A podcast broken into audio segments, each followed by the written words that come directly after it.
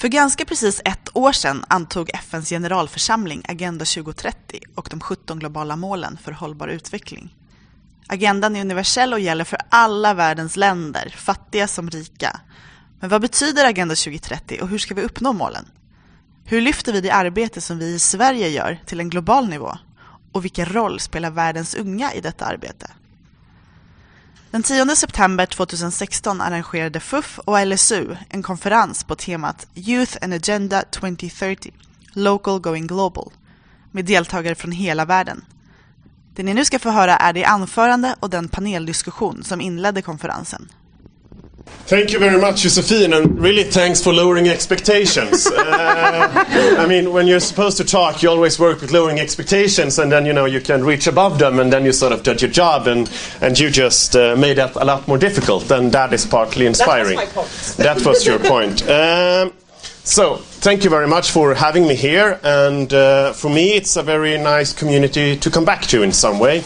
And what I'm going to do is try to share some thinking, some ways of looking at this sustainable development agenda, what are we heading to, and, and how can you reflect upon it. And then I'm going to talk a bit about what is the actual agenda, and, and what is the role uh, of you guys with inside of that agenda.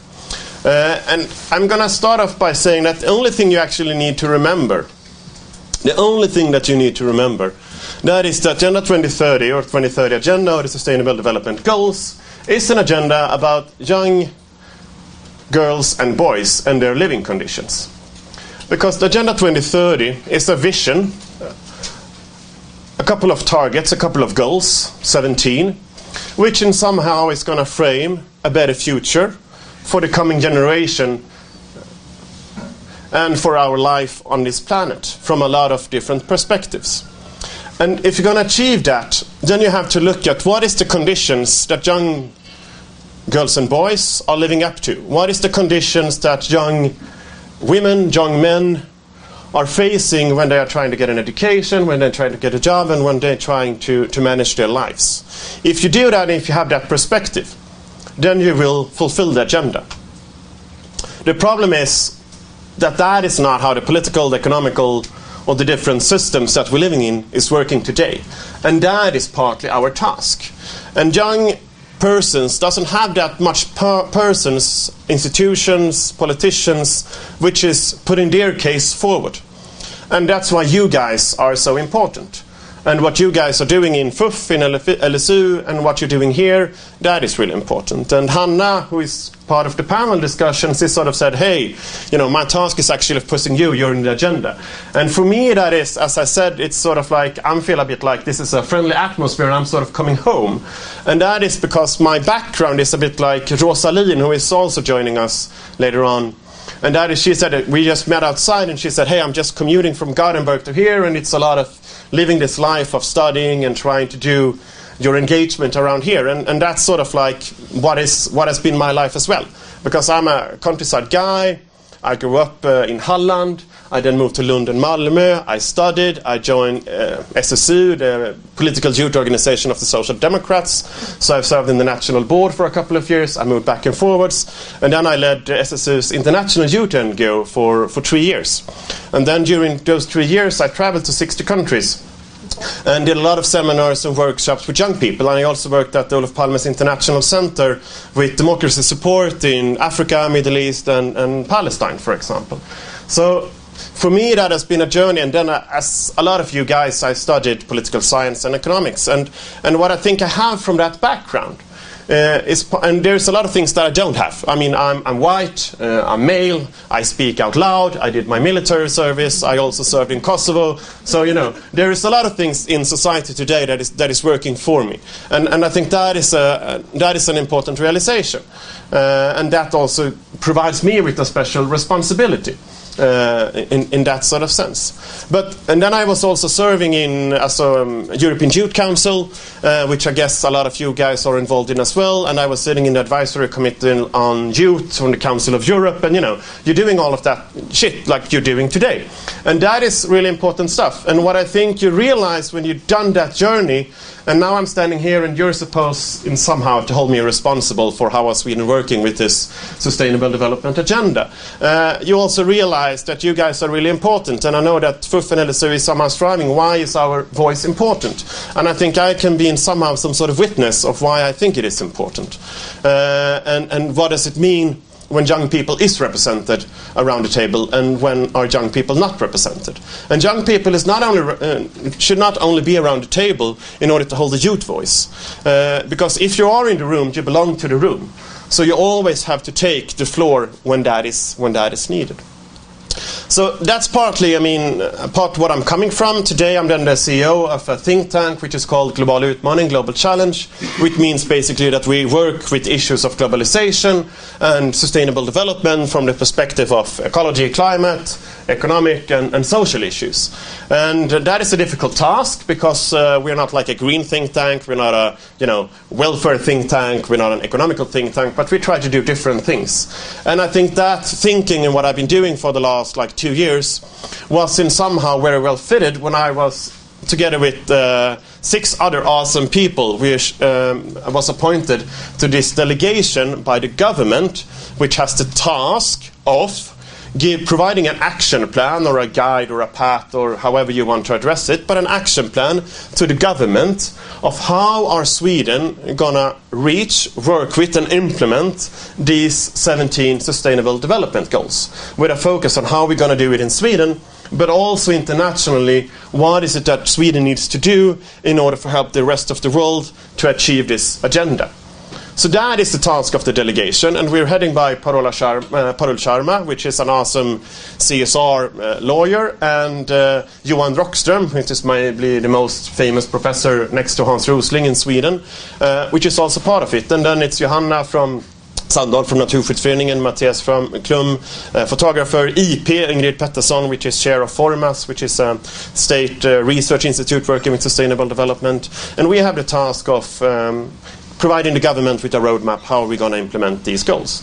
And a part of that is that we are going to have stakeholder dialogues, and you all, all, all of you are going to be invited and going to be central players in that, uh, because we are in somehow thematically knowledgeable, but we are not experts. Our task is to provide the stakeholders and, and the experts so that we are finding the right work and refining the right action plan, uh, and that we can push the political side, both the government but also the parliament. Uh, because, as you know, in Sweden, uh, the government doesn't have a full majority. So, if we affect the government, but if we don't have support in the parliament, it doesn't really matter because then it's not going to be forwarded. And then you have elections every fourth year and you don't really know what's going to happen. And also, and this is one of the main points, I think that institutions matters a lot. So, we also need to get institutions on our side. Uh, the business sector and civil society, which is in somehow driving a lot of things with inside of the with inside of what is happening in society, and, and which I think is also stakeholders and also experts within this agenda. But so that's part of like you know, this agenda is really about young people. Uh, a bit of you know what is my perspective on this work, and and a few words on the on the delegation. And allow me now then to reflect a bit on, you know, where are we standing today uh, as a society? And uh, the philosopher uh, Thomas Kuhn wrote a couple of years ago that you know that we live in different times of paradigms, and um, when you don't are entering a new paradigm, we are you know you sort of stick to the old ones. And if you're looking after the Second World War, the Western world sort of like built a welfare society. Then you entered a world of a wave of uh, market liberalization during 70s, 80s, and the 90s, and you had a wave of globalization. And then in somehow 2008, when the financial markets crashed and we got the economic crisis, which we're still stuck into, and which meant uh, also a lot of social despair within side of Europe, in somehow that paradigm stopped. And then at the same time, you can argue that we've been living in a crisis of climate for quite some time, and we also realize that we need to change our behavior. And we can also see that we're living in a huge time of inequalities, and we can see that even though we achieved part of the MDGs, there is a lot of people that is living in extreme in poverty. So I think there is a realization that the way that we're living isn't really sustainable, and that it's not going to long, and it's not going to last. But no one have really provided a new vision, a new paradigm, which can actually overcome the one that has been and that we're going forward to. And, and we're living in the same financial system as we did before the crisis. We are talking about, and we had a COP21, uh, which is saying we need to tackle climate change, but we are still consuming in a way which isn't really sustainable. And we can see that we're not really reaching true when it comes to poverty and inequality, which is still arising. And, and that is, I think, the explanation why we today are seeing what is happening in the US with Trump, what is happening in France with Le Pen, and what is happening in Sweden with the Swedish Democrats, and why people is turning the backside on politics. And, and that is really difficult, the wave of populism, racism, fascism that we're seeing. And I think that is partly because people cannot make sense of what is happening and what is the forward afterwards. So that is the bad side of what is happening within side of the world. The good side, that is that we had three Olympics in sustainable development last year. And it was at this, uh, at, this, uh, at this meeting when you had financing for development, which sort of set the course of how are we going to finance uh, development aid. And then you have the SDG, which was implemented in the United Nations General Assembly. And that is a huge thing when all of the world leaders, all of the nation's leaders, presidents, prime minister, for the first time in history, agreed upon 17 goals for sustainable development, which is really about the conditions for young people. Uh, just remember that. Uh, and, and that is sort of like magnificent. And then you had in Paris, you had an agreement, COP21, on how we're going to tackle climate change. And the business sector actually stepped in. They stepped in, realized our business models is not going to be long term sustainable.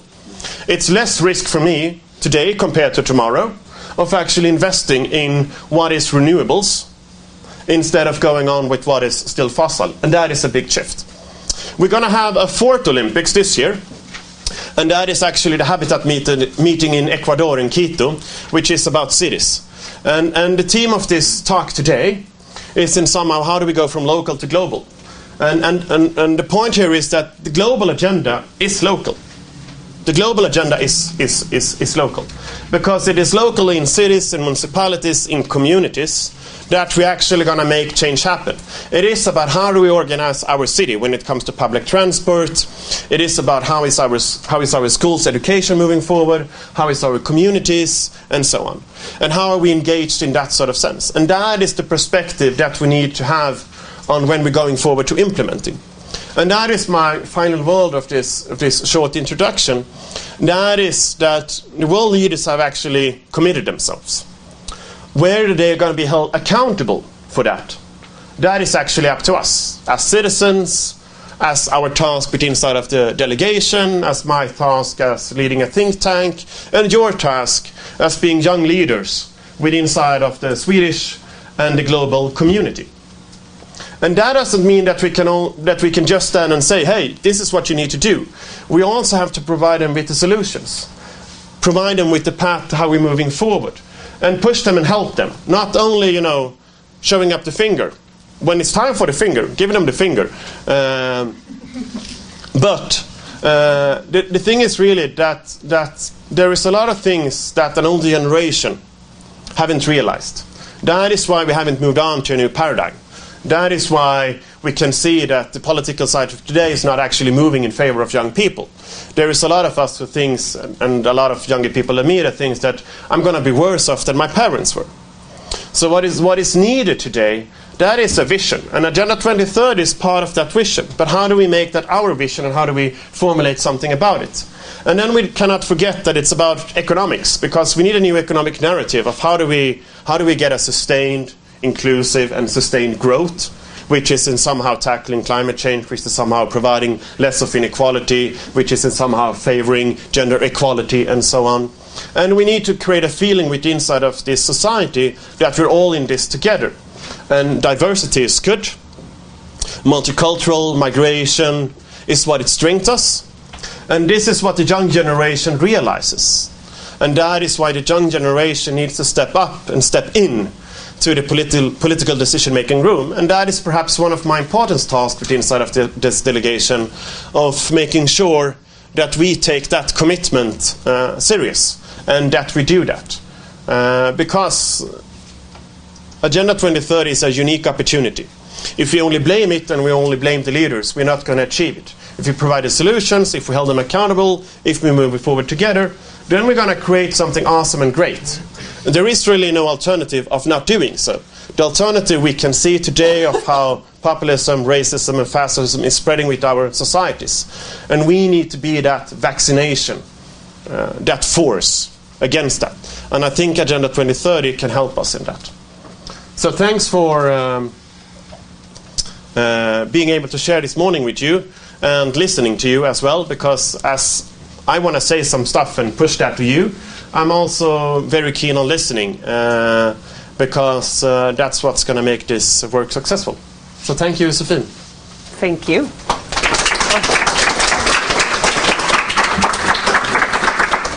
Sixty countries. Whoa! I was like sixty. I want to. Which was the best country to travel to? Which was the best country to travel to? Uh, what, what I think is, uh, I mean, uh, I've been a lot in Israel and Palestine, and, and if you go on partying in the old neighborhoods of Jerusalem, that is really great. And then you then you cross this wall, which is which is uh, terrible, and then you then you go out in Ramallah and you smoke some shisha, uh, and you enjoy the sweet life, you know. And and and the people in Israel and Palestine, uh, I met, you know, in, in youth meetings all over the world, but I never meet them where they live so I hang out with them and their families and their friends, you know, with inside of that community.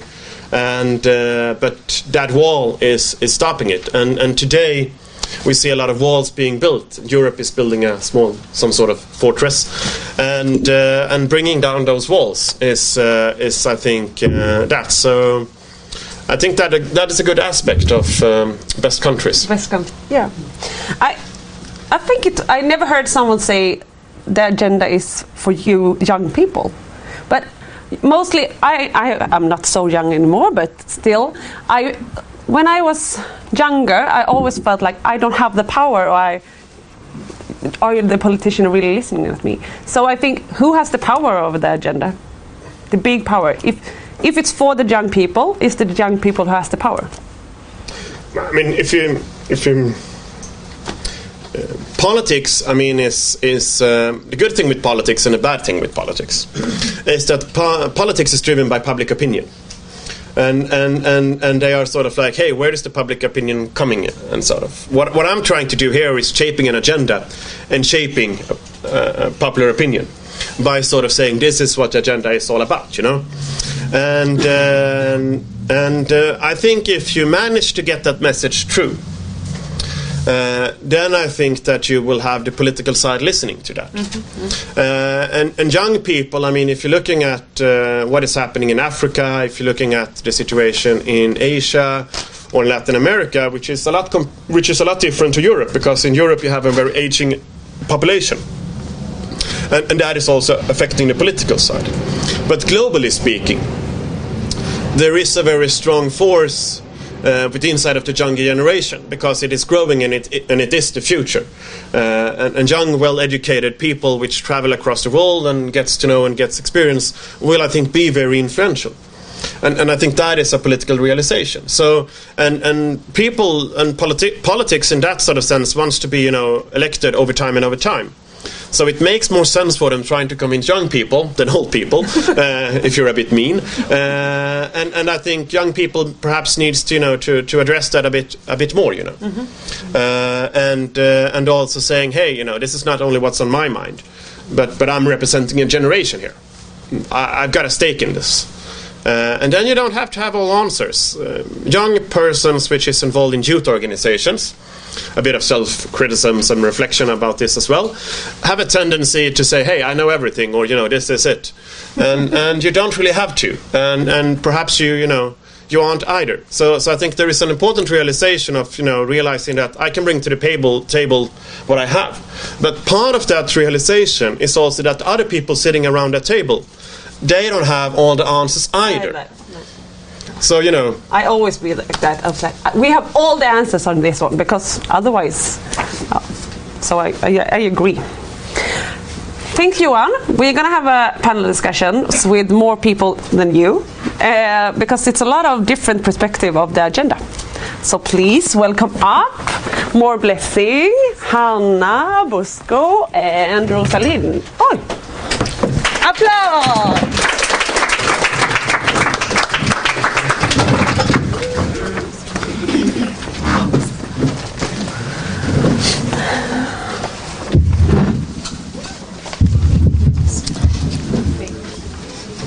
Welcome. Thank you. Happy Saturday. I usually say on Saturday.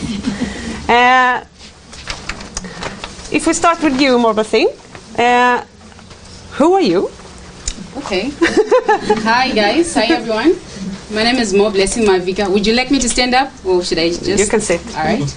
My name is Moreblessing Mavhika. I'm coming from Africa, a nation called Zimbabwe. Has anyone ever been to Zimbabwe? Oh, great. so I'm working with an organization called Network for Empowerment of Women and Girls. NEWAG is the acronym. It's actually a mouthful if you try to say it all. So I ju- you, you can just call it NEWAG. Uh, we are a women focused organization, so I'm the coordinator there. Yeah, I think that's Yeah. pretty much it. Welcome here. Thank you. Rosaline. Hi everyone, uh, my name is Rosaline Marbinah and I am the Vice President of LSU, which is the National Council of Swedish Youth Organizations. And I'm very happy to be here today to, in order to discuss uh, Agenda 2030 and uh, hopefully have uh, action plans. Thank you. Hey everyone, I'm Hanna Hansson. Uh, I work for Concord Sweden, which is the Swedish platform bringing together civil society organizations working on sustainable development. I consider myself young still. Ah, you and, do. uh, I'm really happy to be here today. Look forward to the conversations. We are happy that you are here. Let's go. Hey, my name is Bosco. I'm from Burma, and I belong to the organization name called National Youth Congress. It's really work for the young people in Myanmar and defending youth rights and promoting youth rights. Uh, especially, we are engaging for the national youth policy and peace process. Yes. Have you ever been to Burma? Yay! Anyone been to Piteå? Yay! Welcome. Uh, mostly, uh, the first time I heard about the agenda, I was like, "What is this?" I can't really get my head around it because it's quite big and it's very complex. So I think we should start there. Usually, I usually I say back to basic. So what is the agenda? And my relationship to agenda actually it's different from week to week. Some week I'm very inspired by it. Some week I'm very angry at it. Some week my emotions to it goes up and down. So I think we'll start there. You can, if you're gonna say a short, describe the agenda in a very short way, and tell us a little bit how your relationship with the agenda is this week. Do you want to start, Bosco? Yes. It's like uh, for us, um, my country, the first agenda is like uh, peace process and then youth participation. Yeah. It's like it's really challenging in my country. It's like yeah, we don't have the national youth policy yet, but still still developing because uh, it started last month ago with the engagement of the government, and it's like uh, because our national youth congress also has uh, some of the research uh, during the election day about the youth and uh, politics and election engagement like. So we found uh, some of the major issue like yeah, 33% of the quality education and then 27 met with unemployment. And poverty and ethnic conflicts, violence and then high price as well. So it's really difficult to scope in everything because uh, for the SDG we related with most of the issue because we are living under the military government for the nearly 60 years. So everything is destroyed and everything has damaged dur- during last year. So for us, it's really important to organize, to engage. Is really to cover all the issues by national youth policy. And the other process is youth participation in peace and nationwide reconciliation. Because we have uh, mostly 135 tribes, and then most are really live in their. They also looking for their indigenous right, and then we don't have freedom of religion, and there, there is no policy to cover and protect some of the different minority and then minority right as well. So it's really important for the participation in peace process in Burma as well. But uh, some of the restriction by the legal framework are still in the constitution and then some of the policy.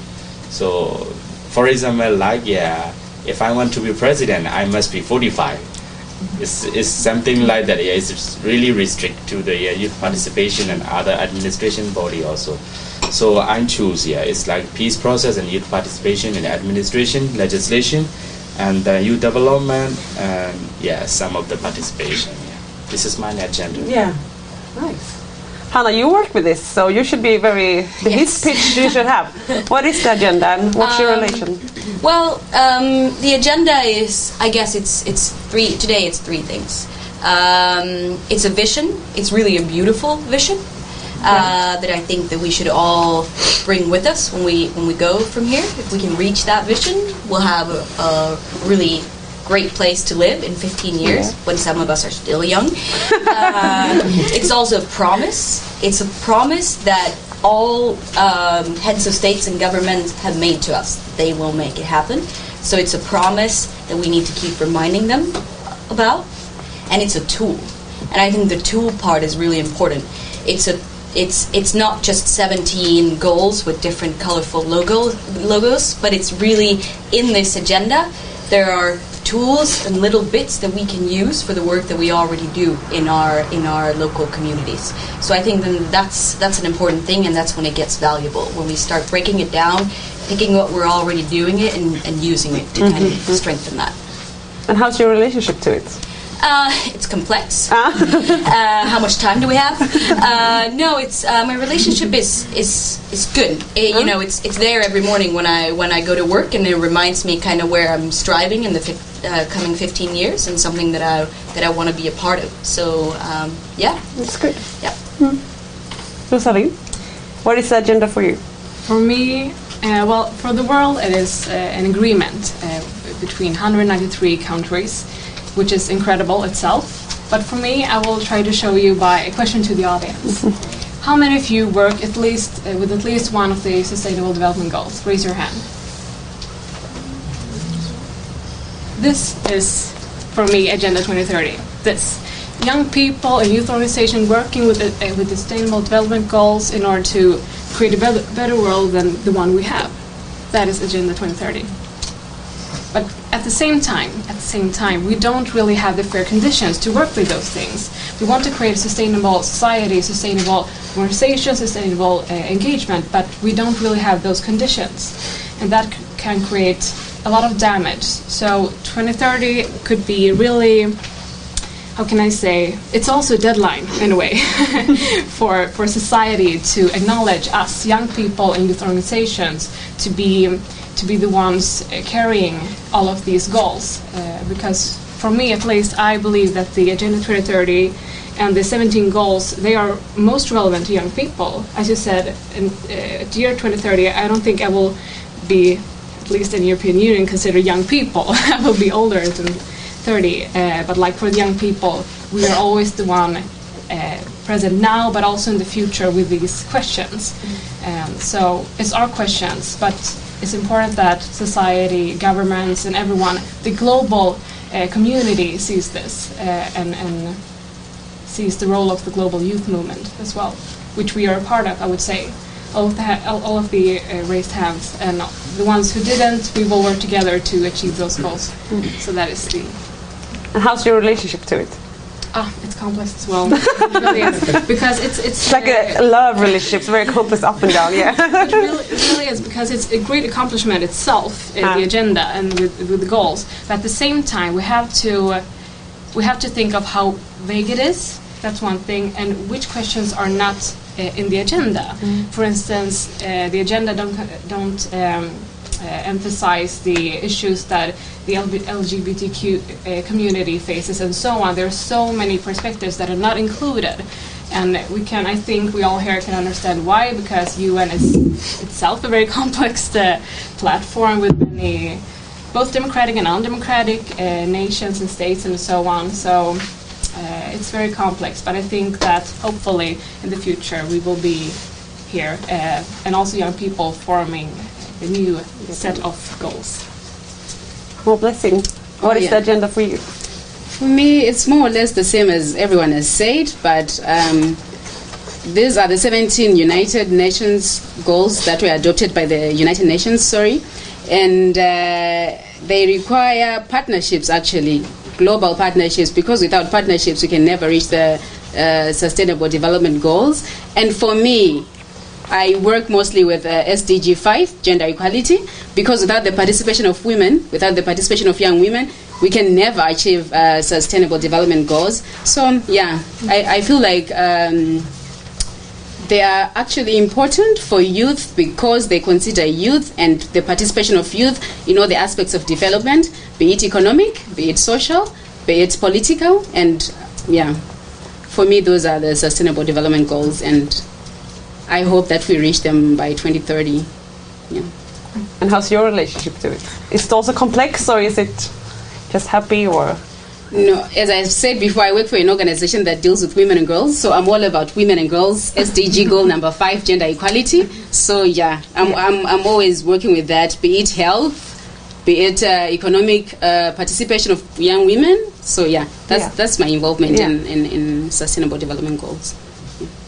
Johan? You get this question a lot, I think. What is the agenda? What is the agenda? I mean, um, what I, what I think is the, the interesting thing with the agenda is the scope. That you both say you're going to tackle poverty, you're going to tackle climate change, you're going to you know work with peace and security, you're going to provide education for all, you're going to improve you know health for all, you're going to reduce inequalities, you're going to work with uh, sustainable consumption, sustainable production, you're going to get a different growth model, uh, and so on. And, and, and, and it's the combination. And, and that is the difficult thing when you're working with it. And that is perhaps my feeling frustration sometimes. Because how do you, how do you create a logic behind how do you tackle these different goals and how do you make that um, so that they are endorsing each other? And how also do you provide different communities? I mean the climate community the health community partly the youth community and, and the business community, how do you make them realize that they're depending on each other and cannot really fight for the space of, hey, this is what is most important? But you create it in somehow equal without, you know, saying that there is no priority of it. And that is sort of like my take then saying, hey, it's about young person's living conditions. Mm. It's a way of trying to form of saying, okay, what is the focus that we need to have on that? And that I think is also the generational perspective of sustainability. Mm-hmm. And how's your relationship to that? No, but it, it's partly frustrated. How do you how do you gonna you know frame this? How am I gonna have enough time working on this? Yeah. How am I gonna be able to engage all these people in you know doing it? How am I in somehow not stepping over the line? What I think the agenda should be about, and you know what is the delegation saying that it is about, and you know what is the help, helping the government but pushing the government. But I mean, I think it's. Um, as I said, I think it's it's a it's a you know it's a prospect of a vision that the world needs. So for me, it's it's it's a lot about hope, frustration, and hope. Nice. I would say what do you say, Rosaline? It's a deadline for a better world. I think that's uh, that was a nice nice. That's very well put. Yeah, it's a very nicely put. a deadline for a better world. Uh, I know the guys in the back, so you have to speak up a little bit. Just so we got. I think of repeating stuff. If you repeat stuff all over and again and again and again, you actually remind them better. So today, all of us together are going to do three things, and uh, I will let you guys do exactly the same three things that this guy is going to do. And the first thing we're going to do today during a workshop is to talk about a global youth moment, A movement. That's a quite big words. A global youth mo- movement. And I would start with you, Moreblessing. Is there a global youth movement? Yes or no? Yes. Yes? Collaborate.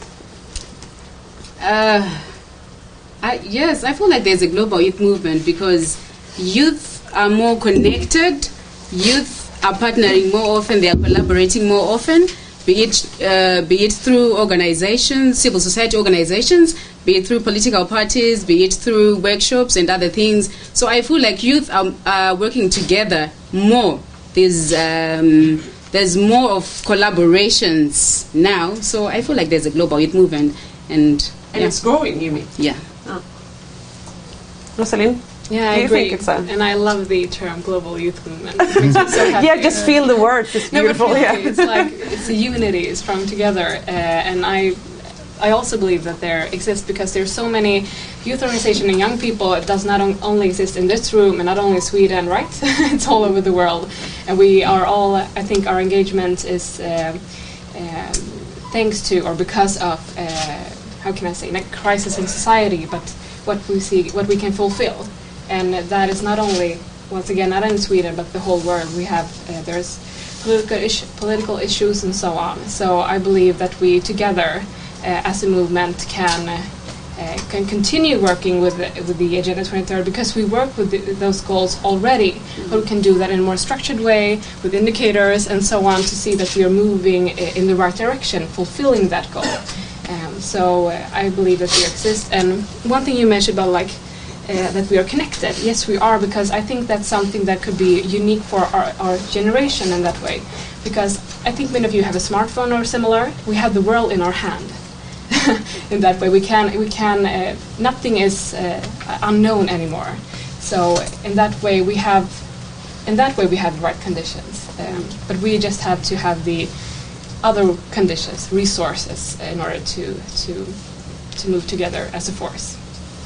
Bosco, Boom, do you believe that you are in a global youth movement, a part of it? Yes, it's really difficult to say it like that. Yeah, we are connecting with some of the maybe movement, but I think yes, we don't have totally hundred percent of sense of belonging participated in the global youth network because it's really difficult to catch who is the stakeholder in Myanmar for mm-hmm. this issue because we have too many civil society group and we don't have most of the representation. It's really full of mandate from the society for this issue like that. We have too many experts like that, but they are not stakeholder anything. But in the global youth movement, yeah, most of the people directly connect those of the expert, not the stakeholder. So it's lacks interest in Myanmar. It's kind of uh, it's happening like because in 2014 yeah we organized the SDG even yeah but uh, United Nations volunteer UNV and UNDP connect with some of our college uh, to organize the SDG event but on that time yeah they connect uh, her but she's totally not stakeholder so she invited some of the organizations some of the young people from our network or something like but uh, and after after that, yeah, we have some of the uh, mixed understanding between the United Nations agency and then civil society group. The people think, yeah, this is just only UN agenda. It's it's uh, according to the program, according to the project. Yeah, it's not belong to X that like that. So that's why in 2014, even though SDG has launched in Myanmar very very last year, but yeah, nobody knows and nobody has sense of belonging about the SDG as well. So sometimes yeah, it can be difficult to touch the stakeholder. Yeah, but I think yeah, even because the SDG, I belong as uh, as the global youth movement in here because I'm also feel like yeah, it's really need for the world for the, it, and we need to say we need to solve the globally. Yeah. For this one, yeah, for me just only. So I'm not sure for the other people. We need more sense of belonging in the country, yeah, because people are in a less tracks uh, situation here among the political situation and then international pressure and even uh, civil war in my country. Yeah. Mm. So for this one, it's really challenging. Yeah. For us, it's easy to say that we are a part of a global youth movement because Yeah. we are a part of it. But who's in and who's out? Yes. But and I usually want to criticize. I I work for many youth organizations in Sweden, and we always ask the, the question, why should youth be a part of this? And I, I believe that's a stupid question because it's, of course we should be a part of it. Why uh, all the time ask why? So actually, for Hanna and Johan, I would uh, what do you, what are you really expecting from the youth according to the agenda? What do you expect from the youth, Hanna? Well, I'm expecting um, you to to make make um, make something out of this opportunity, of this promise, and this and this vision, and kind of I mean, it's it's been served to us. It hasn't been served because there was a lot of hard work getting these goals in, but that's a different story. It's there. Uh, we have a promise, so it's then young people's job to to make sure something happens with that. Because I think Johan raised the point earlier that politics are driven by public opinion. Well, there's nothing louder than a bunch of young people that are really pissed off. We know so so I, I, I that, that's what I expect.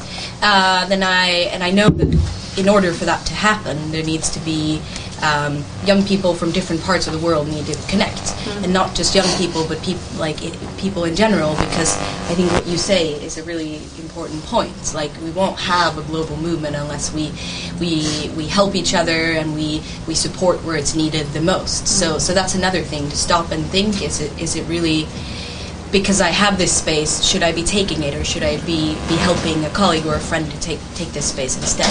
And I think then we can really build a strong foundation in that. So so be loud work, and, and work together and, and, and don't give up. And I think um, yeah, my expectations were pretty high. Yeah. Also on you, because you're young, so. Yeah.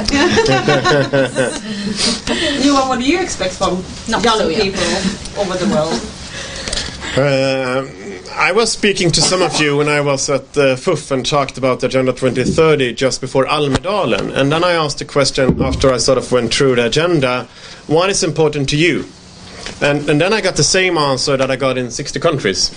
And, and that is basically that what is important for me that is, you know, the health and well being of my family, uh, my friends, having somewhere you know to grow up in a good you know housing situation getting a good education getting the uh, possibility to get a job and you know making your own money and then form your life and live as a young adult. And i think uh, what is the most important that i think is stressing that. What is important for me what should be the focus of politics and then hell yeah agenda 2030 is actually saying that those things are important because you're talking about sustainable cities with good i mean housing good communication you're talking about well uh, well you know getting off well in health and, and in education and so on so there is a there is a linkage there but if you're talking about what is the focus of the debate of politics today. You cannot really see that. And you asked the question: Is there a global youth movement? Hell, yes. Uh, but but you know, all of these things actually cost a lot of money. Does it exist a lot of money inside of the world? Hell, yes. uh, do we have a good global way of collecting those taxes? Hell, no. No. I mean, mostly, most probably half of you, uh, just like me, have an iPhone. Uh, and I mean, if you've been following the news briefly, you could see that I mean, Apple haven't really been paying their taxes, but they're doing some good stuff in charity, and we like the design and, and, and so on. And there's a lot of people that is getting rich on that, and it's not a problem getting rich on that. But there is a problem that we have a lot of very big companies and enterprises which are not paying any taxes, either in developed countries, developed countries, uh, even though that they are based there, even though that they are hiring people there, and so on. So, honestly speaking, the problem uh, is that we don't have a global system, or however you call it, which is economically making sure that we can collect the resources that is needed. And I'm not even saying that you should raise taxes. I'm just saying that people should pay the taxes. Rich people should say, pay the same taxes as people with low income does, and big companies should pay the same taxes that a young person, which is starting up their consultancy, design firm, or whatever, is paying. And that is not the thing today. If you would collect taxes in Europe without you know having tax havens and so on, you would be able to pay for all the welfare within inside of society. If you would pay the global taxes, you would have all the funds of funding those poor countries which is striving and is trying to develop. So you know we need to have a discussion about what is the problem. What is the real problem and how can we work together in achieving that? And that is local problems, but they are depending on a global solution. And then we have to make our national politics accountable the European Union, for example, and we need to see increased, you know, cooperation between the countries. And if the Agenda 2030, if that promise, as Hanna has pointed out, is fulfilled, then they also have to cooperate, uh, have a cooperation not only on setting the goals, but also how are we going to fund the goals. And that means that you need to have, you know, a global movement, which is which is setting that up. And I think that is that is the big question. If I ask you in the audience, uh, do you believe it's um, do, does a global youth movement exist? If you think, raise your hand. Not all of you, huh? Nice. Can I, can I yell at them? no, no, actually can't. uh, But but can I just say that there is so much that is done by you today. Even though that it's not as coordinated as you perhaps would wish, or if you're an organizational geek, which I sometimes is, but just you know not being proud of all the things that you're doing is in somehow saying that the ones who is not listening to youth because hey I'm I don't I want to listen to everybody, not just the specific, is in somehow giving them the argument. Hmm. So there is a youth movement if you're looking at the issues that you're working with and the perspective that you're working it, and you should be proud of that. So raise your hands. We're going to actually discuss this in the workshop. Like, what is the purpose of a global youth movement, and uh, what is being done in that for now? Because, uh, as you say, a lot of things going on, as you all say. And I say, uh, Hanna, I point to you. You say, "Be loud." I take that with me. So, be loud and don't give up. We're also going to do today during the workshop a WOW plan. A WOW plan is a plan if we time travel to 2030 and we stand there, we sit here in the same room, all of us guys, and I will say, Wow, we are here. What is the wow? What happened if there is the wow feeling of 2030? You want to start, Rosaline? What's the wow? Absolutely. Before I go into the wow, I want to just comment on Yeah, of course, of being course. loud, and I agree with you. Like when young people are loud, we, we can see effect. But at the same time, I don't think screaming is, is the best opportunity. When we reach out our hand, uh, the government or the other other person should be reaching out and, and holding us. You know what I mean? It should be a collaboration, uh, and and that doesn't really. How can I say? We're talking about a global youth movement, and it's, it's our task to do this, but we really have to have fair conditions, and we don't really have in this moment, even though there are uh, regulations. For instance, uh, it's actually not new, but relatively new, and it's the United Nations uh, Security Council Resolution 2250 about including young people in political processes and, and peace building. So hopefully, uh, until 2030, it should be implemented. But now to the wow. The wow. Yes, Yeah. the wow. Uh, when we are at 2030. Yeah. The wow should be, oh my god, we implemented the goals, right? That should be basic. That should be basic. And the second wow is uh, youth and uh, young people and youth organization are recognized as uh, the the the carriers of the goals and the ones establishing the goals. Um, and uh, so as a result to that, we should be the one also included in discussions. Not only 900, 900 193 countries, even though that's a lot. So good job, United Nations. but at the same time, we should be included at the table to discuss what's relevant for us because we are the one, as we all said, we're going to be the one implementing those goals. So we should be the ones having the ownership of those goals. You know what I mean? So that should be the second wow. thing.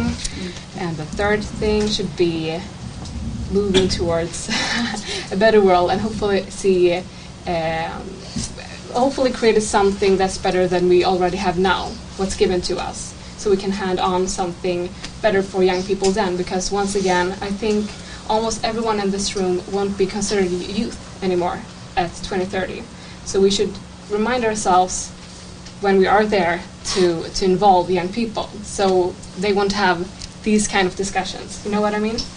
This is the last time.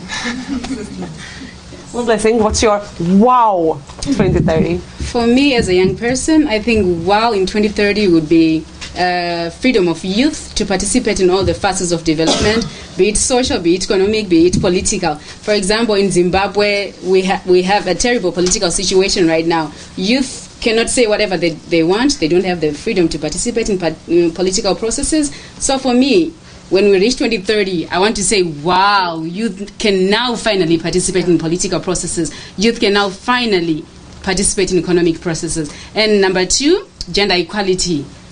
When we reach 2030, I would want to say, wow, women can now also finally participate in everything they want to participate in because uh, women have also been excluded uh, in so many things.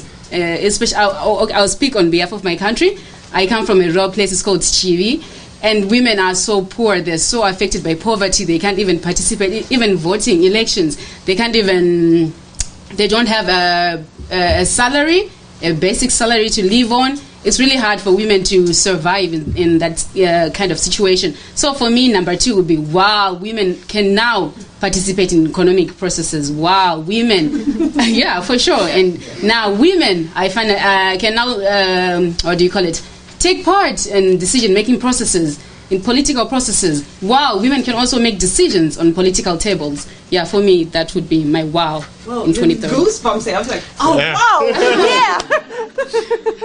yeah. What's your wow, Johan? Uh, wow, we realized that we realized like 2016, 2017 that we were all in this together, and that we also needed to start acting now and not 2030. uh, I think that is going to be like the crucial point, 2030. Did did we start now, as today, or, or did we start like 2020, 2025? You know, we don't have that much time. So we got started quite early. That's the wow. Bosco, what's your what's your wow? Yes, I have two wows. wow, yeah. it's like uh, for uh, I separate like the, the locally and the globally as well. Uh, some for the peace projects, yeah. And my wall will be uh, is really peace here with the social harmony, and then it's really kind of the war or civil war is something here. Without civil war and sustainable environment here we are facing with many of disaster in every season here. In the hot season, very hot, very stringent uh, uh, weather. Yes, like so. My one is yeah, without war and then peace process about the social harmony in in globally because it's really affect to local because of the some of the conflict in some somewhere it's really affect to the local context. Yeah, maybe it's just trying and is in, invade some of the social harmony. And the other thing is like, uh, wow, is youth participation. Maybe youth mania is already include women, LGBT, and disability in legislation and administration, peace development without restriction. And then the other things is like. Uh, in National Youth Congress, uh, sorry, National Youth Policy implementation and peace building, especially for the nationwide reconciliation amongst the tribes and the majority people in my country. And as and the other point is like uh, social harmony into the other religions like majority and minority and freedom religion. Wow. Hanna, what's well, your I'm wow? away by all their wows. I Um, think you can. um,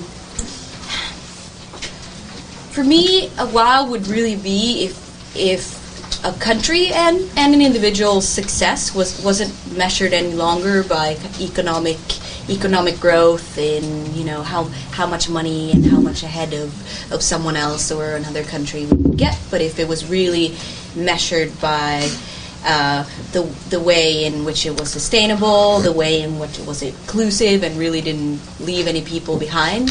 If if we had those type of rankings, where where you know. Uh, that's what we were were striving for. So it's it's it's quite a heavy one, but it's really kind of changing the the growth model or the success model that we have, and and, and making that a reality. And I think that that's an interesting wow because there are little parts that I can do at an individual level, and there's parts that Sweden can do as a country, and then it's something that needs to happen at the at the global level. Then I'd be then I'd be wowed. That would be wow. Yeah. Nice. I really hope all of this gonna happen. Hmm. 2030. That's gonna be a wow moment. I hope so. And also we're gonna discuss today what's your wow considering the agenda. The really wow moment. And I hope we'll be we back here in this room and we can say yes, all the wow. We can have a great great party and say wow wow wow we did it. I, I'm scared of one thing with the agenda, and you actually put it up. And I know Hanna, you uh, usually say this. That's also the theme of the day local going global because I think it's it is local but it's also global. Can, can you collaborate? I know you have talked about this before.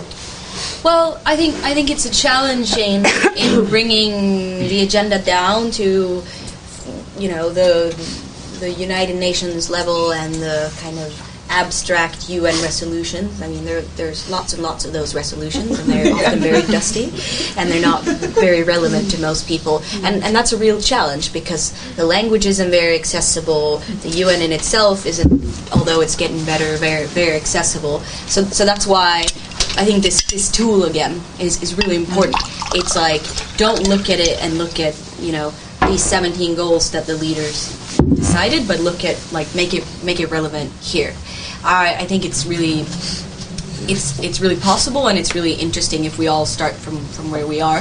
One of the things um, I've been doing over the past year is I've been working with with colleagues in another eight countries from from all continents of the world.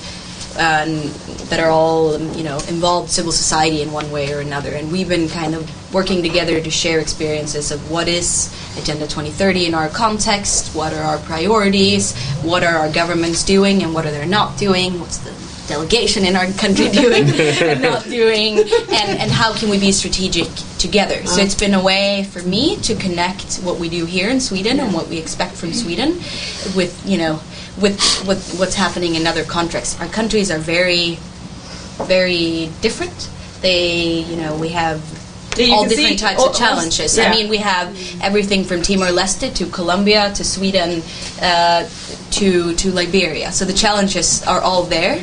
But it, I think that's another um, kind of thing to make it to connect and then um, share these types of experiences. Yeah. And also here, Yeah. also with you, you can see it's very different how you go into the agenda depending on where you it's are. a at the similar thing, you know, uh, as it's, you know, as a feminist, also connected to the global feminist movement. It's like when you get together women from different countries, it might seem like your challenges are different, and they are in a way, but in, in reality, it, it's the same uh, struggle. Yeah. So that's, I.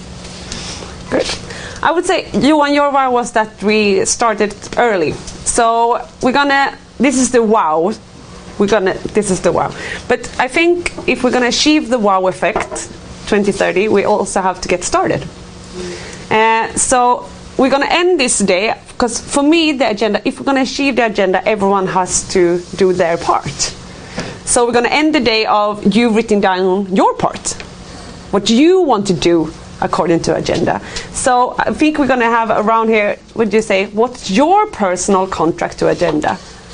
What are you going to achieve? What are you going to do? And be please be concrete. It can be like I'm going to write an email tomorrow to Stefan Löfven and say agenda is for yo- young people. Johan, you can do that. Yeah. uh, so you can also be very concrete. uh, so it don't, doesn't have to be very very big. Do you want to start mobilizing? Okay, for me, What's your personal contract? My personal contract. Mm, for me, when I get back from uh, to Zimbabwe from Sweden, Yeah.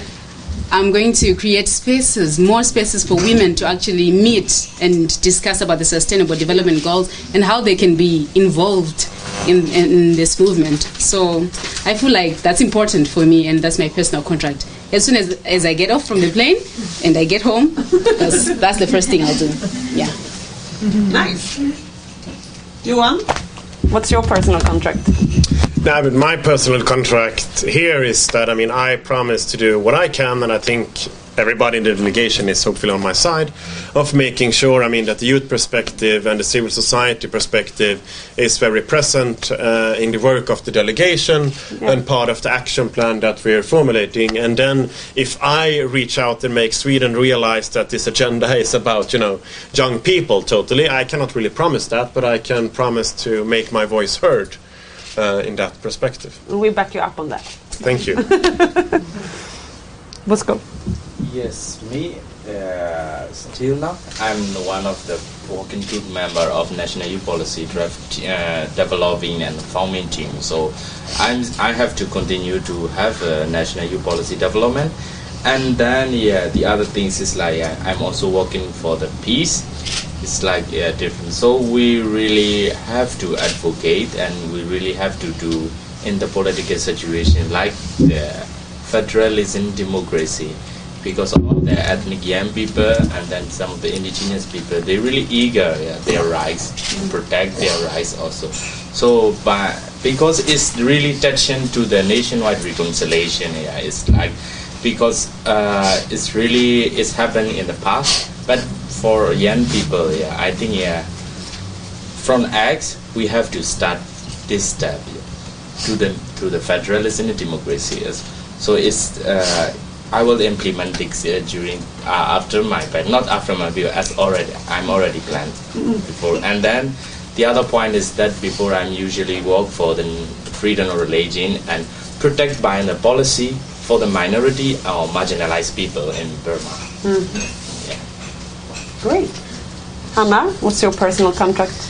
Um, well, they're, they're different on different levels. The first one, as um, me outside of my professional role, is um, I'm, I, I decided I have a favorite goal, and it's goal 10.7. I expect you all to know which one that is. No, it's, it's the one on, on safe safe and responsible migration. And uh, I think in the context of Sweden and Europe where we are right now, I, I made a personal commitment to really work on that to make sure that the, the legal frameworks that we, we see and the political um, um, discussions uh, change and that, that Sweden and the EU steps steps up and I can do that in different ways. I can do it by making my voice heard, which I do, but I also want to do my part in making sure that some of the people that come to to Sweden uh, are welcomed here and that they feel safe here, and that's um, uh, ways of connecting, particularly young people that are here. So that's that's um, uh, one commitment. Uh, the other one is is to continue to make sure that uh, that Sweden, particularly, but also other countries, make sure that Agenda 2030 really is and becomes their political agenda. In the case of Sweden, I, I, I want to, to push and continue to push so that there is an, an ambitious uh, action plan that, that really recognizes that we have challenges both within Sweden and things that we need to do in the world. And I, I won't be happy until it's well balanced. A well balance between that, yeah. Jocelyn, what's your personal contract? Oh, my contract, I think, will be uh, the thing I I love to do, and is that is to help youth organizations. So I want to enable. Um, it's called dubbelstödet in Swedish, and it's double the financial support, sort of, for the youth organizations because I, because I believe organizations and democratic organizations are the best way for young people to be organized and to move towards a goal or uh, ambitions or, or something like that. So I want to create the right conditions, and that is to to um, st- keep on talking with the delegation to hopefully include that in the action plan, and to the government and to all of other stakeholders in this uh, society that could hopefully enable. Because you, once again, you here are the one um, already doing the goals, but we have to do it in a more structured way. Uh, and, and continue doing that because if we don't have the right conditions, it will stop, and then then we have problems. Nice. Does any one of you have a question for the panel? Just raise your hand. Don't be shy. No one. Oh, I have more questions, because I have asked so many questions. So, What's the definition of a sustainable country, as you mentioned? What's your definition of sustainable? Ooh, I'm glad you asked. We've actually developed our um, alternative measure, we call it the well-being measurement, and it has a few different. Of course, this is you know at a policy geeky level, but I think in, in, it makes sense. It has a lot um, to do with on the social levels. It's um, whether like access to education and access to health. Like if, if people have the, the factors that are that are there to kind of be um, to develop all their capacities and to be safe. And then there are the environmental dimensions added to that, where like one once they have all that, they do it in in a balance with nature. So that means that them them getting access to food and getting access to education isn't degrading nature.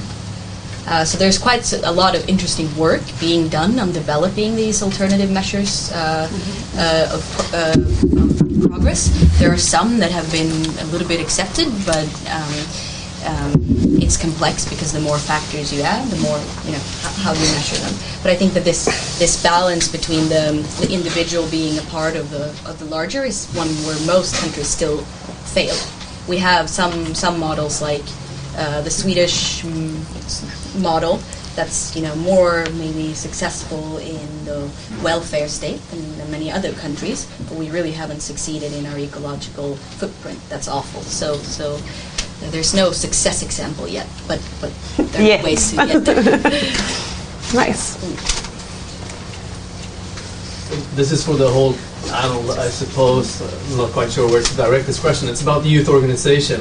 Um, so part of my question is, like, what's the most efficient way for youth to organize to really get our voice across and to influence?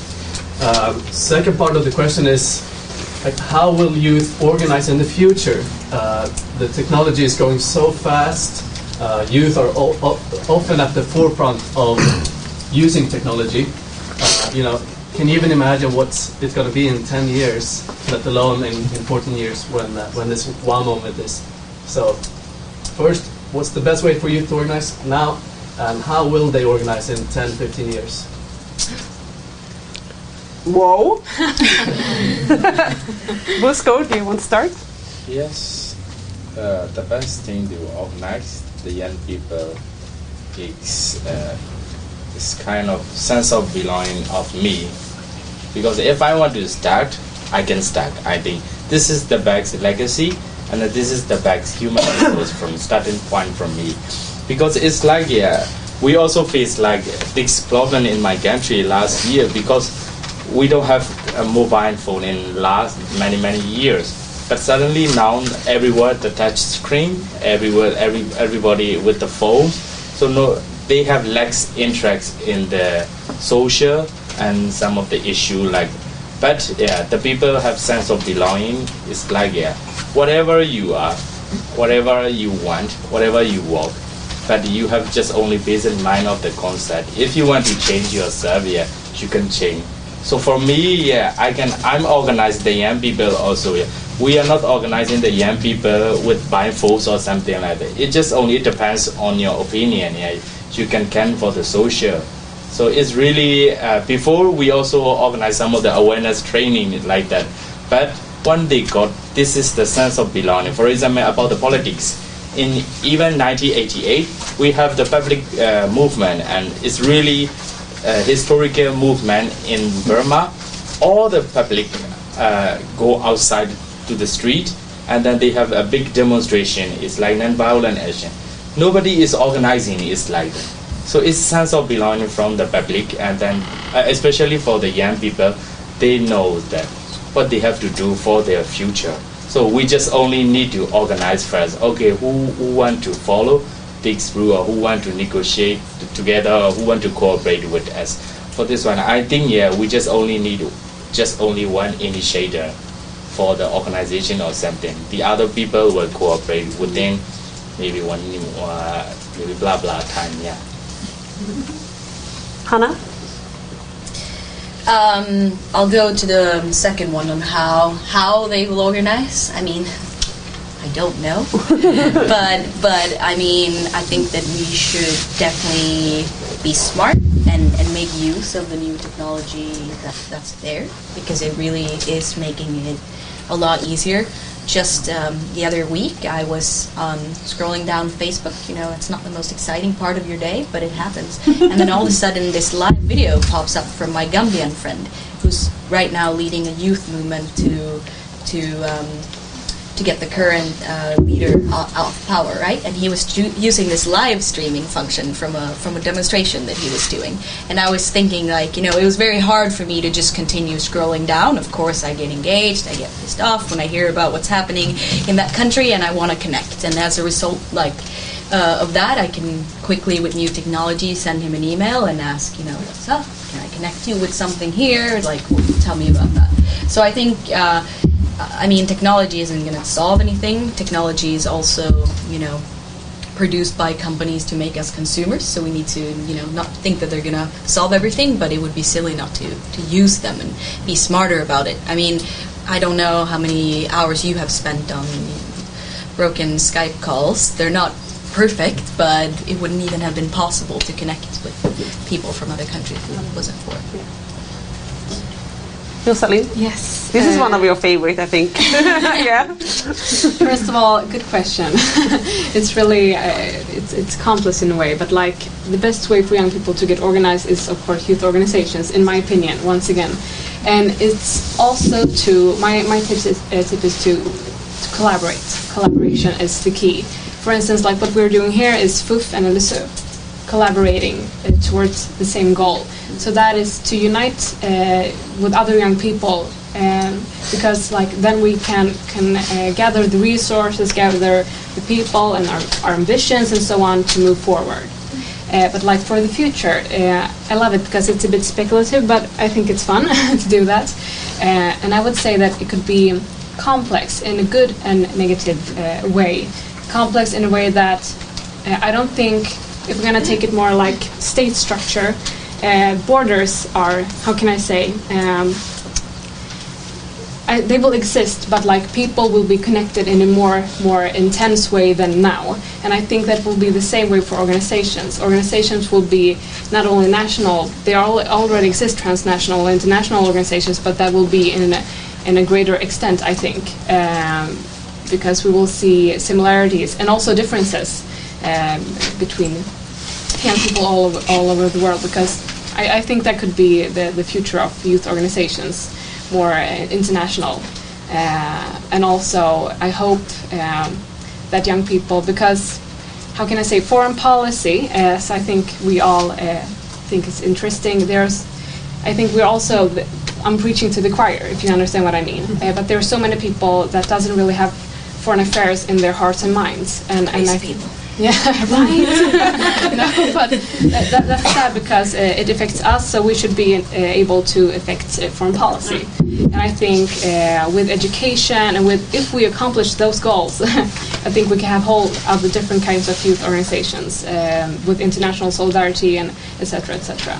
And also hopefully that the decision decision making institutions they will include us once again, implement 2250, the Security Council resolution and many other things. Um, so, a complex answer to your complex question. Thank you. Blessing, how do you think the youth should organize? I think I agree that youth should organize through youth organizations. I think that's the only way that we can reach to everyone, even the grassroots people. Because I, I think one motto of the Sustainable Development Goals is also to not to leave anyone behind. So I feel like the different youth organizations that exist in different parts of the world, in different different part of, parts of the country, sorry, they are also going to help us to, to organize the youth. And I also I, I'm I'm a strong believer in, in the power of social media, the the, the um, technology. I feel like most young people actually use. Um, use social media more and i feel like it's, it's it has the power and the potential to actually bring change when we bring our voices together on, on, on social media. So i feel like in 2030 we are still going to use um, social media to actually try and organize maybe through twitter chats maybe through facebook. It's, it's actually happening now and many campaigns many petitions are being signed on social media. So i feel like social media is actually um, a good um, uh, a good solution to organizing youth. Yeah. You want any thoughts?